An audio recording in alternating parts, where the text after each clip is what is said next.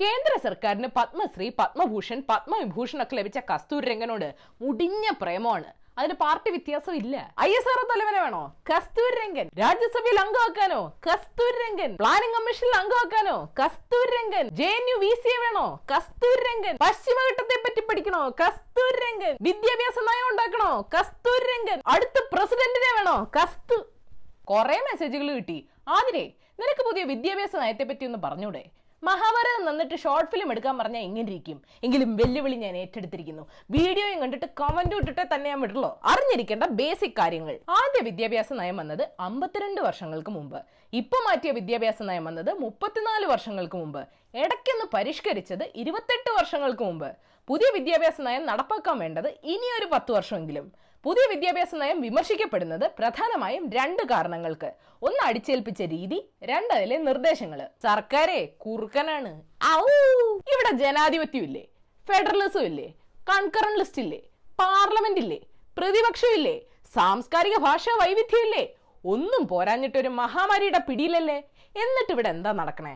One nation one ration one nation one tax one nation one election ഇപ്പതാ one nation one education പുറകെത്തുമ്പോ പരിസ്ഥിതി E I A വിദ്യാഭ്യാസ N E P വാഴകളൊക്കെ ഒന്ന് ചർച്ച ചെയ്തിട്ട് വെട്ടിക്കൂടെ? വിദ്യാഭ്യാസം നയണ്ടല്ലോ ആൾ ജഗജില്ലിയാണ്. എം എച്ച് ആർ ഡിയുടെ പേര് ഇനി വിദ്യാഭ്യാസ മന്ത്രാലയം. മൂന്ന് വയസ്സ് മുതൽ ഔപചാരിക വിദ്യാഭ്യാസം. ടെൻ പ്ലസ് ടു ഫോർമുലയ്ക്ക് പകരം നാല് ഘട്ട സെറ്റപ്പ്.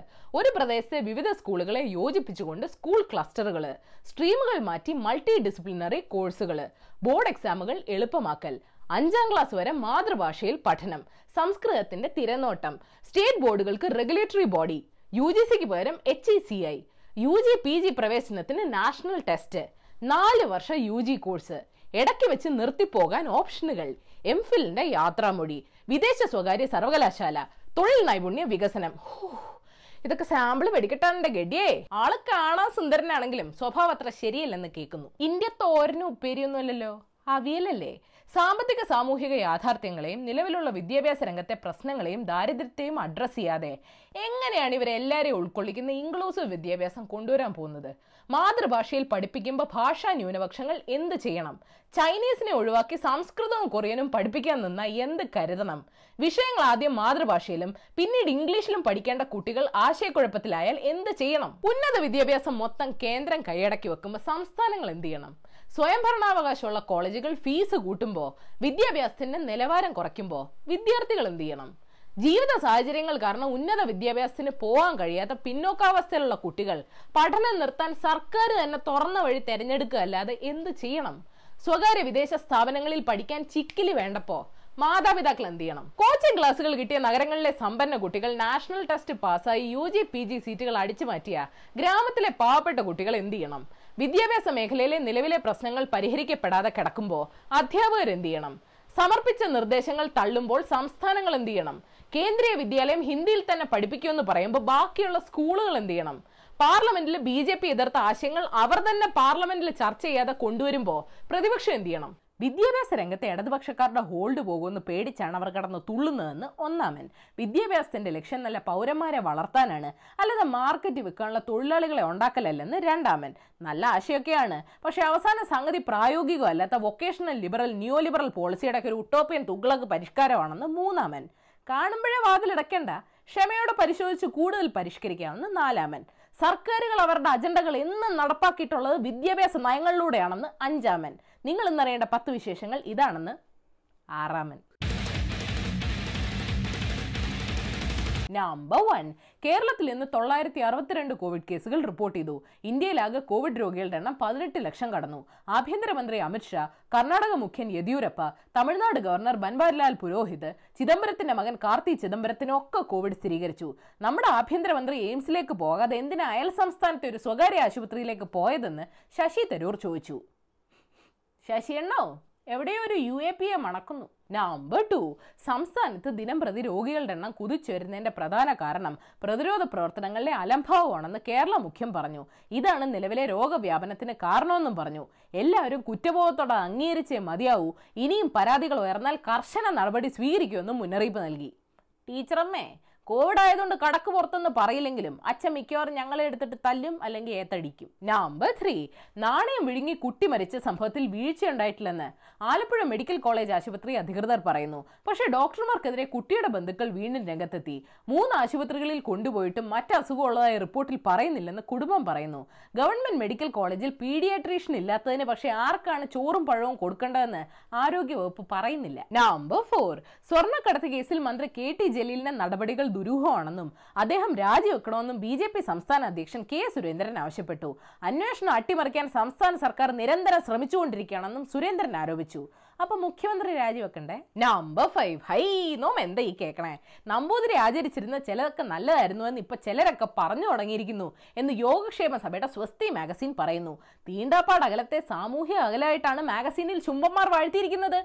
ശുദ്ധശുദ്ധത്തിന്റെ പുതിയ ശീലങ്ങൾ കണ്ടപ്പോൾ ഒന്ന് ഓർമ്മിപ്പിച്ചു എന്നേ ഉള്ളൂ എന്നും പറയുന്നു. ഹൗ ഇതൊക്കെ എഴുതി പിടിപ്പിക്കുന്നവന്റെ മനസ്സിന്റെ ശുദ്ധി ഒന്നും വേറെ തന്നെയാ. നമ്പർ സിക്സ് തമിഴ്നാട്ടിൽ ത്രിഭാഷാ പദ്ധതി ഒന്നും അനുവദിക്കില്ലെന്ന് മുഖ്യൻ എടപ്പാടി പളനിസ്വാമി പറഞ്ഞു. ത്രിഭാഷാ പഠന സംവിധാനം വേദനാജനകവും സങ്കടകരവുമാണെന്നും പറഞ്ഞു.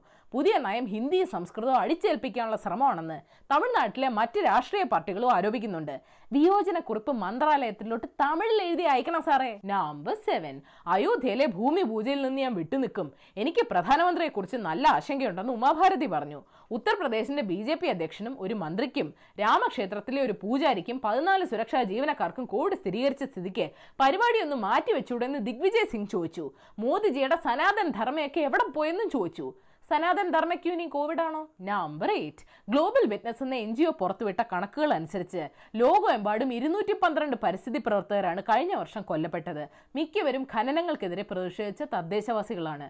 യുദ്ധമേഖലകളിൽ വിന്യസിച്ചിട്ടുള്ള ബ്രിട്ടീഷ് ഓസ്ട്രേലിയൻ സൈനികരുടെ മരണനിരക്ക് പോലും ഇതിനേക്കാൾ കുറവാണ്.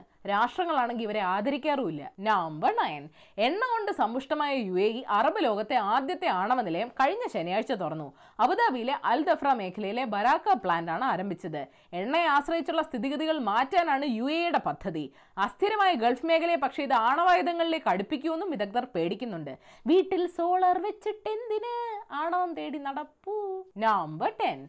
ഫിൻലൻഡ് പ്രധാനമന്ത്രി സന മെറിൻ വിവാഹിതയായി. മുപ്പത്തിനാലുകാരിയായ സന മുപ്പത്തിനാലുകാരനായ മാർക്കസ് റൈക്കണിനെയാണ് വിവാഹം കഴിച്ചത്. പതിനാറ് വർഷമായി ഇരുവരും ഒന്നിച്ചാണ് താമസം. ഇവർക്ക് രണ്ട് വയസ്സുള്ള മകളുമുണ്ട്. വിവാഹ ചടങ്ങിൽ മരന്റെ അമ്മയും അവരുടെ വനിതാ ജീവിത പങ്കാളിയും പങ്കെടുത്തിരുന്നു. ഇതെന്താ പ്രോഗ്രസീവ് ഫാമിലിയുടെ പോസ്റ്ററാ എനിക്ക് നല്ല സുഖയുണ്ട് മാതൃഭാഷയിലുള്ള ബോണസ് ന്യൂസ്. പഞ്ചാബ് വിഷമദ്യ ദുരന്തത്തിന്റെ മരണസംഖ്യ നൂറ്റിനാലായി. ഹാർലി ഡേവിഡ്സൺ ബൈക്ക് സ്റ്റാൻഡിൽ ഇട്ടിരുന്നത് കണ്ടില്ല.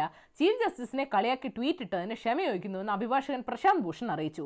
പക്ഷേ സുപ്രീം കോടതിക്ക് ബെല്ലും ബ്രേക്കും ഇല്ലെന്നുള്ള നിലപാടിൽ ഉറച്ചു നിൽക്കുന്നെന്നും പറഞ്ഞു. വഞ്ചിയോ ട്രഷറിയിൽ നിന്ന് തട്ടിയെടുത്ത പണം സീനിയർ അക്കൗണ്ടന്റായ ബിജുലാൽ അഞ്ച് അക്കൗണ്ടുകളിലേക്ക് മാറ്റിയതായി കണ്ടെത്തി. വനം വകുപ്പിന്റെ കസ്റ്റഡിയിൽ മത്തായി എന്ന യുവാവ് മരിച്ച സംഭവത്തിൽ വനം വകുപ്പ് നടത്തിയത് പരിധിവിട്ട നടപടികളാണെന്നും ചിറ്റാർ ഫോറസ്റ്റ് സ്റ്റേഷനിലെ രേഖകൾ വനപാലകർ തിരുത്തിയെന്നും ക്രൈംബ്രാഞ്ച് കണ്ടെത്തി. മാധ്യമപ്രവർത്തകൻ കെ എം ബഷീർ കൊല്ലപ്പെട്ടിട്ട് ഒരു വർഷം. ശ്രീറാം എന്നേ ജോലിക്ക് കയറി കേസിന് ഒരു അനക്കോ ഇല്ല. അപ്പൊ ശരി ഏഷ്യാവിൽ മലയാളം ചാനൽ സബ്സ്ക്രൈബ് ചെയ്യണം മണി അടിക്കണം.